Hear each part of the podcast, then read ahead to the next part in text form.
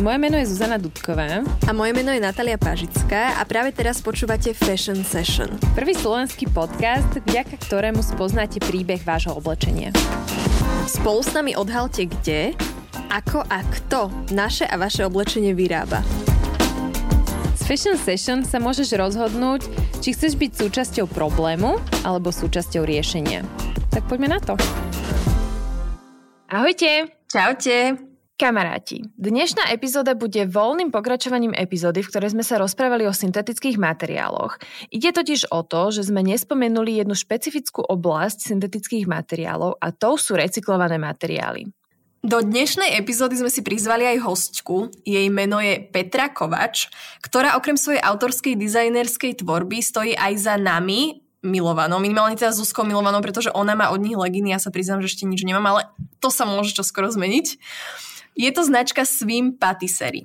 Od Swim Patisserie nájdete napríklad teda leginy, topy, kráťase plavky a to všetko do nitky z recyklovaného materiálu s názvom Econil. Peti, vitaj. Ahojte, ďakujem za pozvanie. A aby sme sa všetci naladili na to, čo je to ekonil, tak prečítam definíciu. Ekonil je recyklovaný plastový materiál, ktorý je zodpovednejšou alternatívou k nylonu.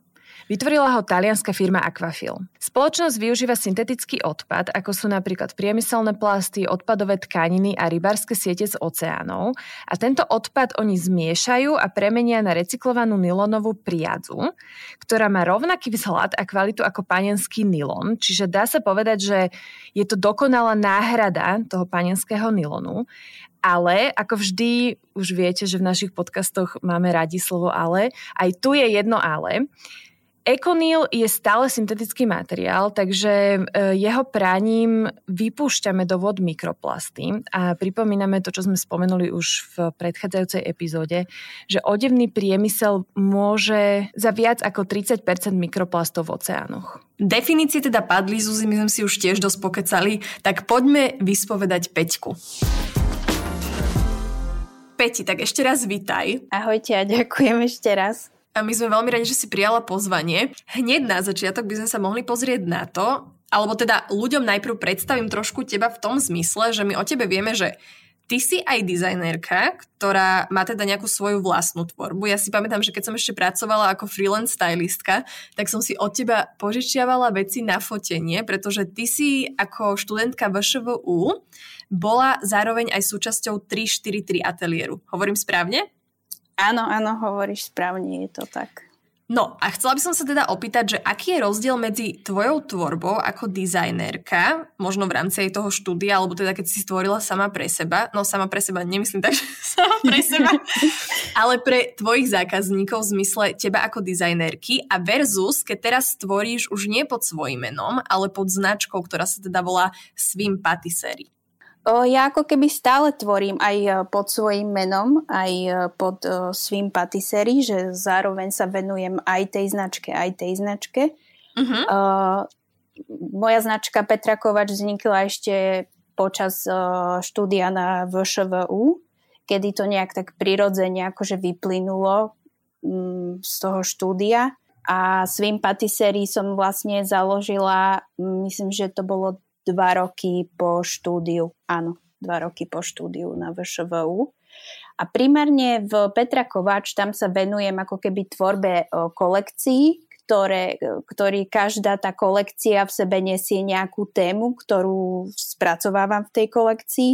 A svým patisserie ako keby prirodzene vyplynula z týchto mojich kolekcií, kedy som sa začala venovať v kolekciách udržateľnej móde, téme fast fashion, možno nejakej ekológii.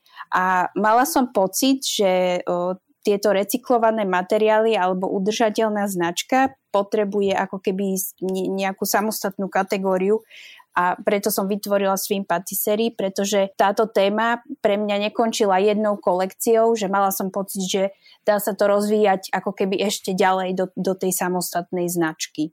Ale Peti, ty si mi perfektne nahrala, uh, lebo ideme sa teraz už rozprávať o svým patisserie.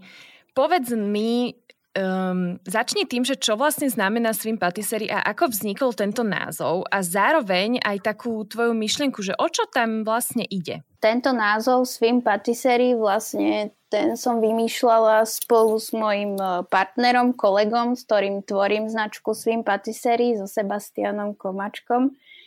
A ten názov má ako keby symbolizovať to, že sme predovšetkým e, swimwear značka, čo je vlastne tá prvá polovica toho názvu. A to patisserie znamená, že sme ako keby malá rodinná firma. Vlastne sme, sme dvaja, ktorí tvoríme celú túto značku vlastne od toho nejakého počiatočného, počiatočnej prípravy toho produktu až, až po finálne zabalenie a odoslanie. Že všetko sa to deje v jednom maličkom priestore, všetko si to tam uh, kvázi, že pečieme sami v tej patisérii. To je úplne krásne, že pečieme si to sami u nás. Tak povedz, čo všetko uh, to zahrňa? Čo všetko vy dvaja potrebujete urobiť, aby uh, ten finálny vý, výrobok sa dostal k zákazníkovi? Mm, my sme ako keby výrobou našich produktov chceli minimalizovať možno, že prepravu tých jednotlivých častí, že chceli sme, aby sa to všetko vyrábalo na jednom mieste a tým, že sme obidvaja uh, remeselne veľmi zruční, tak uh, sa nám to podarilo. My vlastne začiatok produktu začína, že, na, že nám materiál, ktorý už samozrejme máme uh, na, na sklade u nás v ateliéri, tak vlastne Sebastian celú ako keby tú technológiu prispôsobil tak, aby mi on všetko vedel nastrihať, tie diely, potom mi to potlačí s uh, sieťotlačou, vlastne imprint, ktorý uh, musí obsahovať každý jeden produkt, ktorý sa predáva. Vlastne musí obsahovať, uh, je to ako keby zo zákona dané, že uh, z čoho je ten um, produkt, aké má zloženie a ako sa o neho starať a možno ešte, že kde bol ten produkt vyrobený.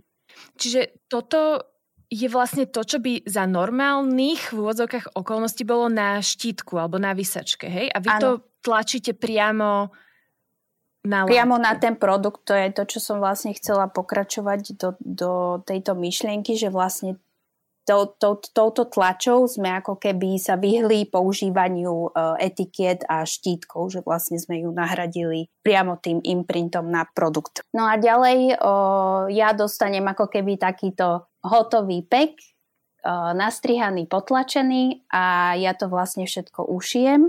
A potom nasleduje to balenie. V tom balení si vyrábame tiež obálky, do ktorých to balíme a tiež ďakovné kartičky. E, iba by som možno teraz spomenula, že tie balenia sú tiež z recyklovaných materiálov, z recyklovaného papiera a sú farbené naturálne vlastne so zvyškou ovocia čiže nie sú ako keby škodlivé pre životné prostredie. A tiež o, na balenie nepoužívame o, žiadnu tlač z tlačiarne, že na tie ďakovné kartičky sme sa rozhodli používať o, techniku slepotlače, čo je vlastne grafická technika. Tým, že Sebastian ovláda veľa týchto grafických technik, tak sme prišli na výhodu tohto, že pri tejto technike sa dá ako keby vylezrovať kovová platnička, ktorá sa osadí do lisu a pomocou, tej, pomocou toho tlaku a tej o, 3D kovovej tla, platničky o, sa do papiera ako keby vyrazí 3D písmo, že je akože čitateľné. Takže toto používame ako ďakovnú kartičku a tiež aj ako obálku. Perfektné. A okrem toho dodám, že okrem látky vy všetko robíte lokálne, vy dvaja vo vašom mini štúdiu, že to je pre mňa fascinujúce, že ako krásne sa to dá urobiť.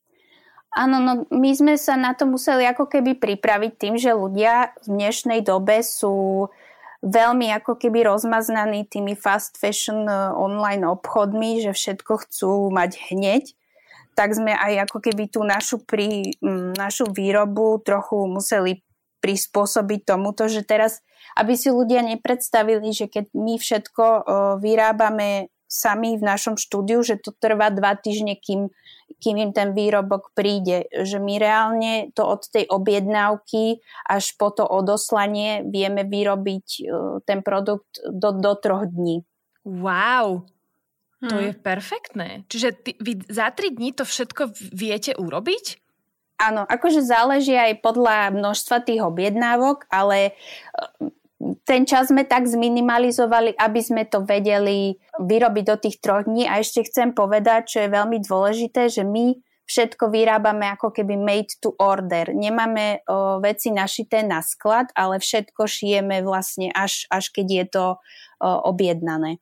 Peti, ja mám ešte jednu otázku, lebo ja teda vlastním dvoje tvoje legín mm-hmm. a mhm. mňa by zaujímalo, e, aký je dôvod, že tie legíny nie sú vlastne strihané ako keby z jedného kúsu, ale že oni majú tak zaujímavé, zaujímavé strihaný ten strih. Má to nejaký význam? Alebo kvôli čomu ste sa takto rozhodli?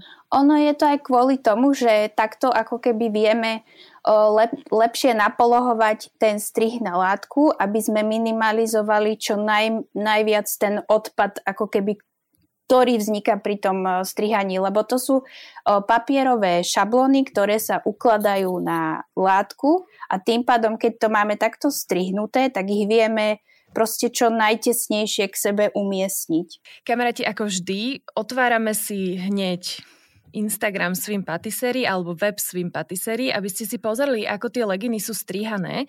A k tomuto chcem dodať ešte jednu vec. Ja som si vždy myslela, že keď niekto robí v úvodzovkách teraz zero waste alebo less waste strih, takže tam ide o to, aby to bolo zostrihané z jedného kusu a ty si vlastne Peti teraz priniesla, že niekedy máme menej odpadu, keď ten strih sa ako keby vymodeluje z tej látky. Mm, určite. Akože ono sa to dá robiť aj tak, uh, ako si to ty povedala, že ako keby z jedného kusu. Len pri tých plavkách alebo legínach je to, tam si musíme predstaviť, že ten odev je ako keby tvarovaný priamo na telo. Že tieto také veci, ktoré sú z jedného kusu strihané, tak to sú možno väčšinou uh, nejaké oversize trošku veci, ktoré nie sú úplne padnuté na telo. Rozumiem. Peti, dnes žijeme v dobe, kedy vidíme, že vzniká veľmi veľa značiek a mám pocit, že tým, že je okolo nás toho tak veľa, tak ľudia môžu mať taký ten pocit, že založiť si značku je vlastne niečo veľmi jednoduché a jeden deň si zmyslí, že na druhý deň to už celé, celé ide a ty profituješ a profituješ a profituješ. Tak len prosím ťa povedz, že Koľko ti trvalo začať vlastne žiť ten sen svým patisserie od tej úplne prvej myšlienky až k prvému produktu? Ako veľmi náročný je takýto proces? No tak uh, samotný uh, proces len svým patisserie ako som už hovorila, tak tá myšlienka sa objavila na konci roku 2019 a potom, ako sme launchli vlastne značku, to bolo minulý rok v máji 2021. Čiže trvalo to, e, to je koľko, asi 1,5 roka, e, ale len samotné to svým patisserie, že ja som mala trochu už ako keby mm, nie že šťastie, ale venovala som sa tomu už e, predtým nejakých 10 rokov, čiže ja už som mala nejaké skúsenosti, ako sa tvorí odev, ako sa tvoria strihy, čiže toto bola pre mňa veľká výhoda. A ten rok 2021, kedy sme to ako keby sa rozhodli, že to bude samostatná značka, tak e, prvá misia naša bola e, ako keby zohnať ten správny materiál, čo ako nasledoval veľký rešerš pre mňa, najprv uh, internetový, keďže to nie je také, že si načúkáte do Google, že recycled materiál a teraz vám nájde 3000 dodávateľov, že bol za tým akože fakt veľký výskum, kým som našla toho jedného správneho, ale aj e, toho som si ako keby chcela ešte overiť osobne, čiže o, našla som si uh, veľtrh, na ktorom sa tento dodávateľ bude účastniť a šla som osobne ako keby za nimi sa pozrieť uh, na, na tie produkty, porozprávať sa s nimi a takisto som si ešte aj overila iných dodávateľov na tomto veľtrhu, že to nebolo len tak, že teda našla som si jedného dodávateľa a hneď som si bola istá, že to je on a objednávala som o, materiály. Tomu predchádzali ako keby ešte aj vzorky materiálov. O, skúšala som poliesterové vzorky, skúšala som poliamidové, o, ako keby som sa rozhodovala, že ktoré z, tohto mi vyhovuje viac študovala som si ako keby všetky certifikáty, ktoré má tento materiál. A potom ďalej o, to bolo všetky komponenty okolo.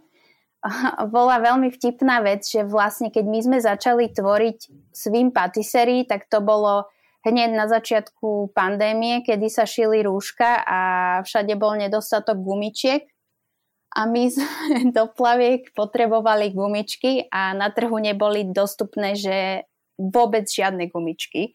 A zohnať teda ešte recyklované, tak to bolo, bolo to veľmi náročné, ale nakoniec sa mi to podarilo. Aj e, recyklované nite, e, to bolo samostatný test ako keby sám o sebe. No ja sa možno rovno vrátim k tomu, že ty si vlastne išla na ten veľtrh, rovno nám prezrať, že aký veľtrh to bol. Je to Munich Fabric Start, vlastne je to mhm. v Mníchove. Uh, tento uh, veľtrh vlastne tam um, sú uh, rôzni dodávateľia z celého sveta a nie, uh, teda majú tam už teraz ako keby uh, vyhradenú jednu sekciu, ktorá je venovaná týmto ako keby sustainable materials, že to je ako uh-huh. keby jedno celé oddelenie v rámci, v rámci toho celého veľtrhu. Ono je to vlastne jeden taký z tých najväčších veľtrhov eh, v Európe, že? Áno. No a ty si tam šla teda za konkrétnym dodávateľom, spomínala si, že si robila research ohľadom recyklovaných materiálov, ako je napríklad polyester recyklovaný a ešte si spomínala polyamid, ale ty si na konci vybrala materiál, ktorý sme už teda opisovali na začiatku, mali sme tu krátku definíciu, ty si si vybrala Econil. Takže ty si tam išla priamo za dodávateľom Econilu a povedz nám, že čo ten dodávateľ musel pre teba splňať, aby si si ho vybrala a nevybrala si jeho suseda oproti v uličke. Tak predovšetkým eh, my sme si na začiatku dali takú zásadu, že eh, všetky materiály, ktoré budeme používať v, v svým patisserii, budú európske materiály. Takže musel to byť pre mňa v prvom rade európsky výrobca. Táto látka musela pre mňa splňať podmienku, že musela byť recyklovaná a tiež musela byť ako keby certifikovaná. Keď som začínala so svým patisserie, ja som, priznám sa, že nevedela veľmi veľa o týchto certifikátoch, takže to bola tiež pre mňa ako keby samostatná kategória, štú, štúdium týchto certifikátov. A samozrejme, že ako keby, áno, aj tá m, mm, transparentná komunikácia tejto firmy a tiež, že ja som si aj veľa o tej firme googlila, hľadala som rôzne nejaké reviews. Priznám sa, že nenašla som nič čo by ma odrádzalo od, od tejto uh, možnosti. Peti, ja mám k tomuto ešte jednu otázku. Ja si spomínam, že my sme sa už, e, my dve sme sa osobne už o tom rozprávali. Prečo si si vybrala Econil, čo je vlastne recyklovaný nylon a nie recyklovaný polyester? Ja som si vybrala vlastne recyklovaný polyamid z toho dôvodu, že mi prišiel ako keby jemnejší na, na, na ten omák, príjemnejší na telo, uh, pretože polyamid bol pôvodne vyvinutý ako keby kvázi náhrada uh, hodvabu, čiže má um, jemnejšie nejaké vlastnosti, takže toto bol ten dôvod, prečo som sa rozhodla pre polyamid a nie pre polyester. Akože konkrétne od tohto dodávateľa na základe vlastností týchto dvoch rôznych materiálov. Inak potvrdzujem, priatelia, keď si raz kúpite svým patisserii leginy alebo čokoľvek, tak ten materiál to je ako fakt jak detská prdelka. To je úplne, úplne jemnučké a je to proste niečo, čo chcete mať na sebe. Aj keď je to syntetika, tak fakt je to wow. F- úplne hebučké, jak, jak hodvab. Ešte môžem dodať, že vlastne dnešné technológie toho pletenia alebo e, spracovanie týchto syntetických materiálov v súčasnosti už dovolujú aj to, že ten materiál ako keby dýcha, že to nie sú také tie materiály, ktoré poznáme uh, možno spred 20-30 rokov, taký ten polyester, ktorý si oblečete a v sekunde uh, ste mokrí celý, že ten materiál fakt dýcha. Takže to je jeho veľká výhoda. Ja som sa tešila, že si kúpim tie leginy a budem hneď mokrá, budem vyzerať, že som veľa cvičila, ale tak, tak to nefunguje. Natka, budeš musieť cvičiť. ale tak zase nehovorím, že v tom sa nespotíš, ale... Um, Super. Že tá koža dýcha pod tým materiálom. Dobre, presvedčila si ma.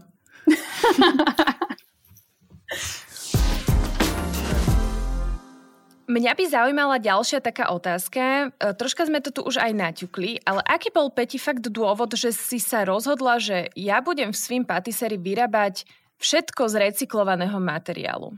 Tak ja ako dizajner m, mm, ako vnímam samozrejme to, čo sa deje v, v modnom priemysle, uh, vo fast fashion a všetkom tomto ostatnom. Takže uh, musela by som byť akože fakt slepá alebo že zavierať pri, po, pred tým oči, aby, aby som toto všetko nevnímala. Takže pre mňa to už bolo ako keby aj taká povinnosť využiť to, čo na tom trhu máme, a je, to je ten recyklovaný materiál.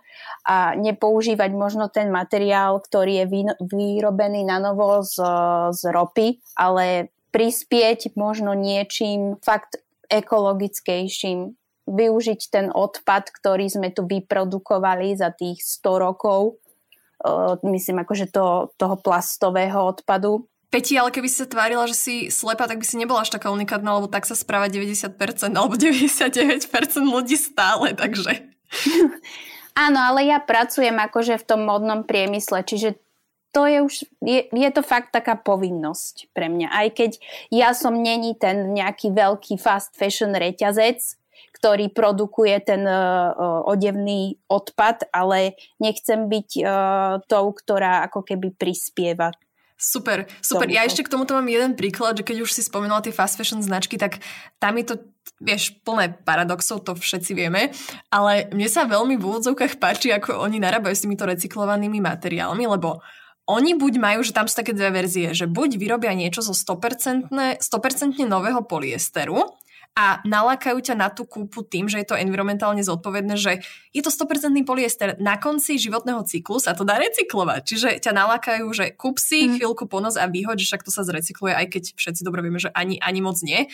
A potom je tam tá druhá stránka a to je, že keď to je recyklovaný polyester, tak ťa nalákajú na to, že kúp si to, je to environmentálne zodpovedné, je to z recyklovaného polyesteru, ale už vynechajú fakt, že ten recyklovaný polyester z PET nie je ďalej recyklovateľný. Takže tam je vždy buď jedno alebo druhé. Aj pri tom 100% polyesteri, e, ktorý sa síce áno dá zrecyklovať, čo je super, ale treba tam povedať, že on ako keby nezrecyklujeme ho, že teraz celý ten produkt uh-huh. a vznikne z toho ďalší, ale tam treba pridať aj ako keby ten nový panenský polyester, pretože o, to zrecyklované vlákno je už strašne krátke uh-huh. a mhm. nedokážu ho už spracovať do toho nového. Čiže tam vždycky treba pridať ten nový polyester.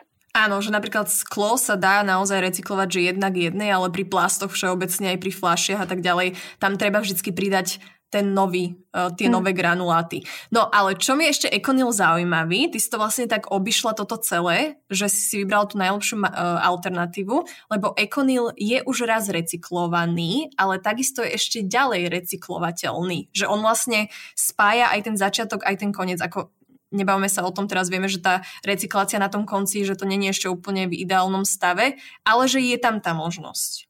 Áno, tá možnosť tam je, ale zase tu treba povedať, že nie je tu toho na svete veľa, že uh, tých ako keby tovární, ktoré dokážu spracovať uh, alebo zrecyklovávať materiál je, je naozaj málo. Uh, tam je možno trošku problém s tým, že ten materiál obsahuje elastan, že vtedy ten materiál ako keby nie je ešte 100% zrecyklovaný, že tie naše technológie ešte nie sú natoľko vyvinuté, aby dokázali z toho hneď ako keby vytvoriť ďalší odev, že ten všetok odevný ako keby odpad, ktorý vzniká na svete, s výnimkou fakt, že minimálneho ani nie percenta, sa dá zrecyklovať e, len ako keby na nejakú možno druhotnú surovinu, ak to mám tak povedať, že ktorá sa použije ako výplň do matracov alebo... Hej, že, že je to vlastne menej, menej hodnotné. Mm-hmm. Fakt je veľmi málo o, firiem, ktoré spracovávajú odpad tak, aby z toho vznikol o, nový odev. Mm-hmm. Čiže nie je to jednak jedné, ak si nakúpite haldy oblečenia a potom sa idete uchlacholovať tým, že, že to niekde hodíte a bude z toho nové krásne oblečenie, tak bohužiaľ v takom perfektnom svete nežijeme a naozaj není to ako keby ospravedlnenie toho bezodného nakupovania. Ale k tomuto máme ešte taký pekný príklad. My sme to vlastne už spomínali aj v tej epizóde o syntetických materiáloch. A to, že značka Patagonia, oni mali aj taký recyklačný program, kde uh, oni vyrobili vlastne flisové mikiny a vymysleli tomu takú taktiku, že keď už tú mikinu nebudeš chcieť, že ju môžeš odovzdať naspäť na predajne a oni sa postarajú o jej recykláciu. A im tie mikiny nejakým spôsobom ani že nechodili naspäť a potom sa vlastne dozvedeli, že dôvodom bolo, že nie, že by tí ľudia boli leniví to priniesť naspäť, ale oni tie mikiny tak veľmi milovali, že si ich veľmi dlhú dobu nechávali a stále ich proste nosili. Takže to je možno aj taká vaša pointa, že nespoliehať sa teda na to, že raz sa to niekde zrecykluje bude z toho nové oblečenie, ale že vy tiež asi vyrábate oblečenie, ktoré chcete, aby vydržalo a aby ho ľudia čo najdlhšie nosili a milovali a nespoliehali sa na to, že však raz z toho bude niečo iné, lebo tam ešte bohužiaľ nie sme. Áno, my máme aj tú možnosť, že ešte to nie, nie je to ako keby v základoch, je to len koncept, že my chceme tiež toto oblečenie uh, vykupovávať späť po nejakej dobe, keď ľudia nám, už s ním nebudú spokojní, už ho nebudú chcieť. Ale hovorím, že to je ešte len v procese toho konceptu, ale ja čo chcem docieliť uh, aj v značke Swim Patisserie, aj v značke Petra Kovač, je chcem, aby uh, aj ten zákazník sa správal k tomu odevu zodpovednejšie, aby fakt dodržoval tie inštrukcie, ktoré sú na tom odeve uh, napísané, aby sa tak aj o neho staral, pretože to je jedna z možností, ako môžeme ten odev e, udržovať v dobrej kondícii, v peknom vzhľade a môžeme ho fakt nosiť aj, aj niekoľko rokov. A čím dlhšie ho vlastne nosíme, tým menšiu environmentálnu cenu má a je úplne jedno, odkiaľ pochádza, z čoho je vyrobený vlastne. Áno, a nepotrebujeme ho potom ako keby nahrádzať o, ďalším novým produktom. No, už sme si povedali, že nie je teda recyklovaný materiál ako recyklovaný materiál, že aké výhody, nevýhody má recyklovaný polyester, uh, späť fliaž versus, uh, že Econil má teda na, na napred uh, oproti tomu recyklovanému polyesteru späť fliaž. A keď sme už pri tom recyklovanom polyesteri z PET fliaž, a teda AirPET, o tom sa tiež šíria také veľmi zaujímavé mýty.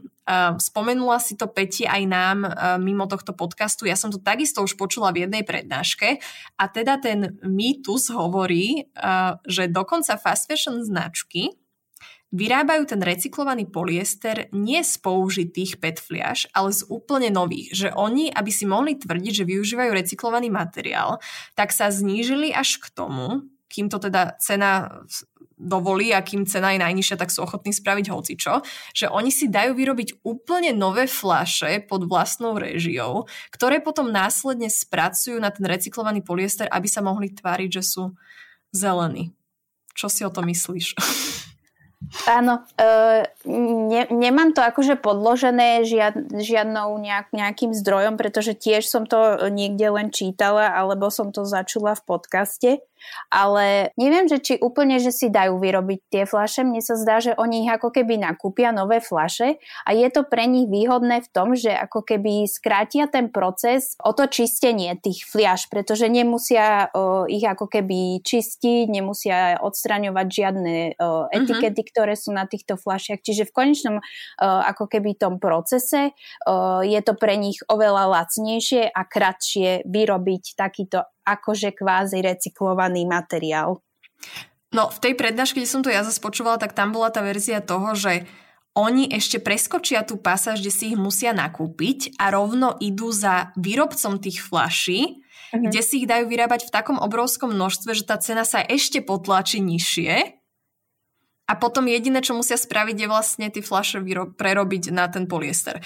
Ono, na schvál hovoríme, že je to mýtus, ale príde mi také zvláštne, lebo naozaj v tom odevnom priemysle sa dejú už také veci, že keď ste počuli minulé epizódy, tak asi viete, že mňa by to vôbec neprekvapilo a počulo to viacero ľudí z viacerých zdrojov. Napríklad toto, čo som mala prednášku, tak to bola prednáška v Amsterdame, kde bola jedna baba z Clean Clothes Campaign, potom tam bola jedna bývalá zamestnankyňa CUNA, značky CAčka, čiže Neviem, že či by to tak úplne trepli, ale ako Peťka spomenula, tak nevieme tomu dohľadať konkrétny zdroj nikde na internete, ale hovorí sa to. Takže necháme to na vás, posúďte si sami, že či to je pravda, či to pravda nie je, ale je to zaujímavá myšlienka, že aj takéto niečo sa môže diať, aby značky obišli nejakých e, prostredníkov a dostali sa priamo k zdroju a urobili to čo najrychlejšie, najlacnejšie a najjednoduchšie, lebo chcú predávať v úvodzovkách udržateľné oblečenie.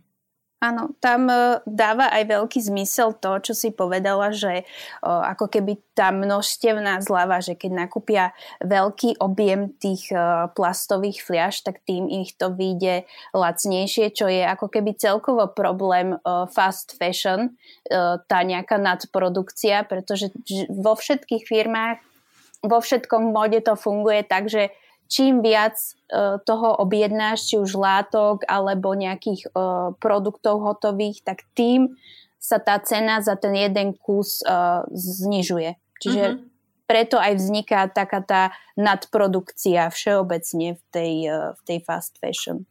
Ono inak tá množstevná zľava, k tomu tak skrátke poviem, že ono to niekedy dáva zmysel v tom, že napríklad keď farbíte nejakú konkrétnu látku, tak vy si musíte zarobiť vlastne ten, uh, tie chemikálie na to, aby ste ju nafarbili, že rozumiem tomu, alebo že nastaviť stroje, hej, že ono to niečo mm. stojí. Tým pádom, keď si dáte vyrobiť, ja neviem, 5 tričiek, tak tá uh, firma musí nastaviť tie stroje na 5 tričiek, alebo teda na farbenie tých 5 tričiek a potom to zase zmení na nejaké iné, že rozumiem tomu, ale tie značky to vyslovene využívajú tak, ako keby za vami niekto prišiel, že vy budete pracovať, teraz dám vám uh, šichtu nie 7 dní, ale 12 dní a tým, že vám dám viac tej roboty, tak vám zaplatím za to menej, že ono to vôbec nedáva zmysel, to je šialené. Mm, ale napríklad uh, my ako malá výroba, tak ja tiež um, aby si ľudia vedeli predstaviť, ja na každý typ toho výrobku, ktorý ponúkame v svojim patisérii, či sú to plavky alebo je to aktíver, tak ja na každý jeden ten kus musím ten stroj nastaviť inak. Čiže mhm. aj, aj e, v mojej výrobe to takto funguje, ale uh, nevyrábam to v takýchto veľkých množstvách, že vždy je to tak, že ja to predstavujem kvôli jednému tomu kúsku. Áno, nie že, nie, že objednáš si milión tričiek, tak to tričko stojí euro a keď si zrazu objednáš 2 milióny, tak už máš tričko za 40 centov. Áno. Pabi, vy ste obidve perfektne nahrali na to, čo sa ja chcem teraz spýtať. A to je, Uh, poďme na certifikácie, lebo aj z toho, o čom sme sa teraz, doteraz rozprávali, že nie je recyklovaný materiál ako recyklovaný materiál, tak mne vychádza, že práve certifikácia by nám v tomto mohla troška pomôcť. Ako je to u vás, uh, Peti, s certifikovanými materiálmi? Ty už si to spomenula, že si chcela, aby boli certifikované. Čiže aké majú certifikáty vaše materiály?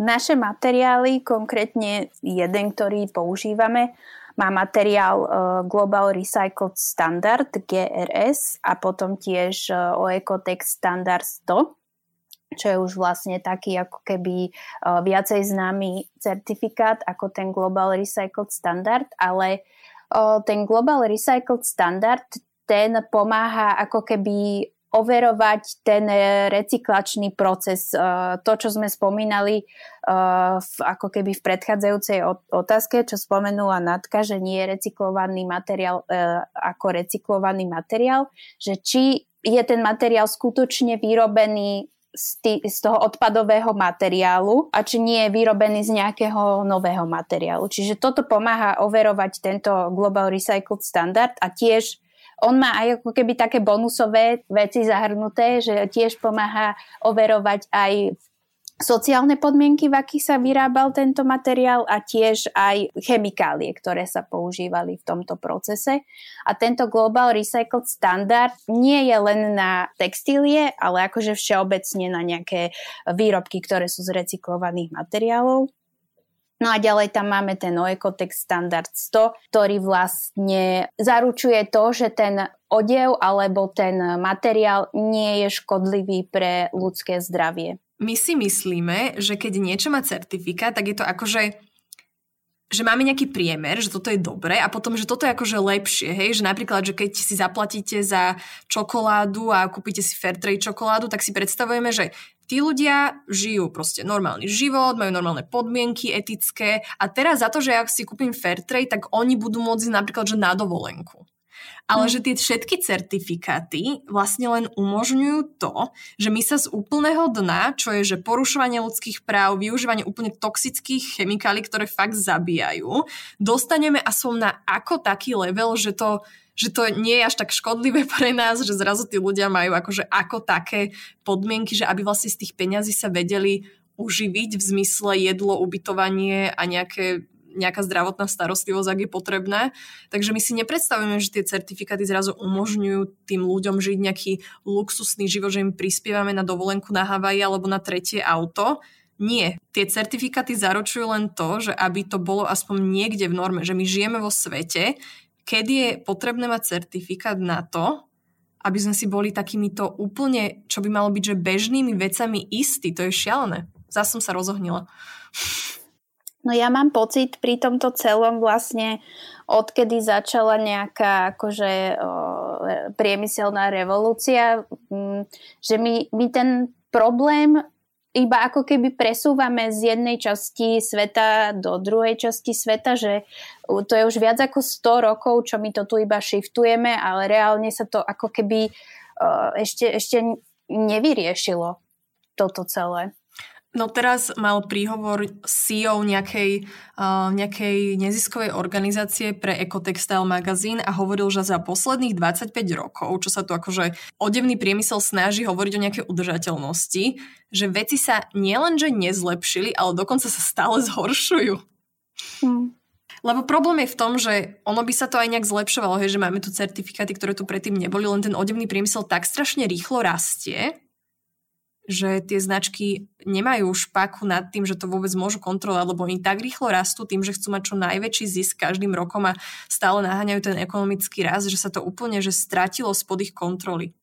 Vymklo spod ich kontroly. Ale teda treba tu aj apelovať na toho zákazníka, že čím viac bude nakupovať v, tý, v týchto značkách, tak uh, tieto značky nemajú dôvod uh, niečo meniť Presne. alebo prestať s touto výrobou. Presne, presne, presne tak. Poďme, Peti, načať úplne inú tému teraz. Odišli sme od materiálov. Nám sa veľmi so Zuzkou páči aj ako vy prezentujete tú značku, že tam máte rôznu diverzitu modeliek, že to nie je opäť ten 90, 60, 90, jak to bolo, keď ja som robila modelku, hej, že všetky musí byť chudé, vysoké a, a tak proste podľa, podľa nejak, nejakého pravitka všetky rovnaké. Poďme trošku načať túto tému. Čo pre vás znamená diverzita a prečo je to vlastne v odevnom priemysle alebo aj v modnom priemysle stále taký obrovský problém? Tak ja na tom samotnom začiatku, kedy sme tvorili myšlienku svým patisserie alebo celkovo, tak uh, som chcela túto značku tvoriť pre všetky ženy, pre, pre moje kamarátky, pre ženu, ktorú stretnem na ulici a to som vlastne chcela aj pretransformovať do, mm, ako keby do toho vizuálu tej našej značky. Chcela som, aby tie ženy, ktoré denodenne stretávam v meste, to, alebo proste kdekoľvek, aby sa reálne našli v tých našich modelkách, ktoré uvidia na našom e-shope, že, to, že aby proste vedeli, že to sú reálne ženy z reálneho života. Pre mňa tie naše dievčatá, ktoré sme si my privzvali na to fotenie, tak podľa mňa každá jedna akože vyzerala úžasne v tých veciach. Každá jedna dodala svojskú osobnosť tým veciam. Tým, že tie veci sú veľmi minimalistické, jednofarebné, tak zrazu dostali úplne inú formu na každej tej postave, že tá rôznorodosť sa mi e, veľmi páčila. A hlavne oslovuješ aj rôzne publikum, lebo keď všetko vidíme na ľuďoch, ktorí sú jak ja, vie, že zatiaľ som nepribrala a podľa mňa nepriberám, lebo to proste mám tak geneticky po mamine, že mám tie miery, tak keď ľudia vidia to oblečenie na mne a sú úplne inej postavy, tak si hneď povedia veľakrát, vie, že to vyzerá dobre na nie, ale na mne to v živote tak vyzerať nebude. No hej, lebo to neukazujeme na ľuďoch, ktorí majú ano. iné tie miery, ktorých je väčšina. Áno, ľudia si to nevedia jednoducho predstaviť, ako to bude vyzerať na ich type postav. No a to je, to je hrozná škoda, lebo to vyslovene vylučujeme viac ako 90% žien, ak nie 95%. To je veľmi smutné. Pre mňa je to logické, lebo ja som napríklad tiež človek, ktorý... Ja nemám moc dobrú predstavivosť, hej, že ja až keď to uvidím, tak ti poviem, či sa mi to páči alebo nie, hej, ale keď mi niekto povie predstav si, tak môj mozog sa zasekne a povie, že kašlom na teba, nič si neviem predstavovať. Čiže e, tomu, tomu, mne toto dáva zmysel, ale hovorím opäť, um, ja sa častokrát viem identifikovať s uh, tou veľkosťou, hej, ktorá je väčšinou na fotke. Čiže môže to podľa mňa byť veľmi nápomocné práve ľuďom, že aha, že áno, ona, to, ona takto vyzerá v tom, ja budem v tom vyzerať podobne, preto si to zakúpim. Áno. Dobre, poďme k záveru. Peti, e, prezradíš nám a našim poslucháčom, čo chystáš v súčasnosti? Na čom pracuješ? No, v súčasnosti pracujem na uh, nových dizajnoch pre Swim Patisserie. Nebude to už uh, ako keby jedna celá kolekcia, ako to bolo v prípade, keď sme launchli značku, ale budú to ako keby také maličké dropy, ktoré budú uh, vychádzať možno, že každý mesiac alebo každé dva mesiace budem pridávať uh, jeden, dva produkty, možno v dvoch, troch farbách, že už nejdem ako keby tou cestou jednej celej kolekcie, čo bolo na začiatku potrebné, pretože sme boli uh, nová značka a potrebovali sme ako keby nejakú sériu produktov, ale teraz idem na to už ako keby tak pomalšie. Peti, to budú limitky? Máme si pripraviť kreditky? Väčšina e, našich vecí nie je ako keby limitovaná, ale teraz e, chcem pridať jeden materiál, ktorý je, poviem, že je štruktúrovaný a, a áno, tento bude limitovaný, že ten, keď ako keby tá farba sa vypredá, tak už ju nebudem doskladňovať. Super, tešíme sa a moc držíme palce. Ďakujem veľmi pekne.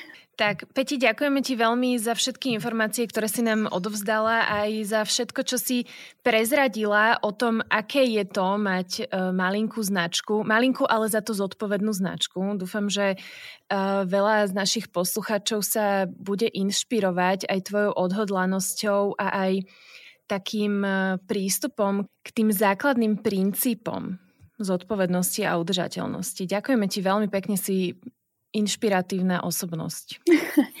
Ďakujem aj ja veľmi pekne za pozvanie. Dúfam, že teda uh, nás tu bude viac takýchto zodpovedných značiek.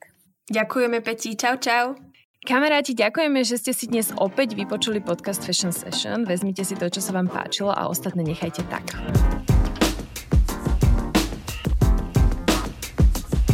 Pre ďalší nával inšpirácie sledujte naše sociálne médiá. Mňa nájdete ako zavinač Natalia Pažická, Zuzku na platforme udržateľnosti alebo ako Zuzana D. A Peťku, alebo teda Swim Patisserie. Na zavinač Swim Patisserie. Do skorého počutia, kamoši. Čaute. Ahojte.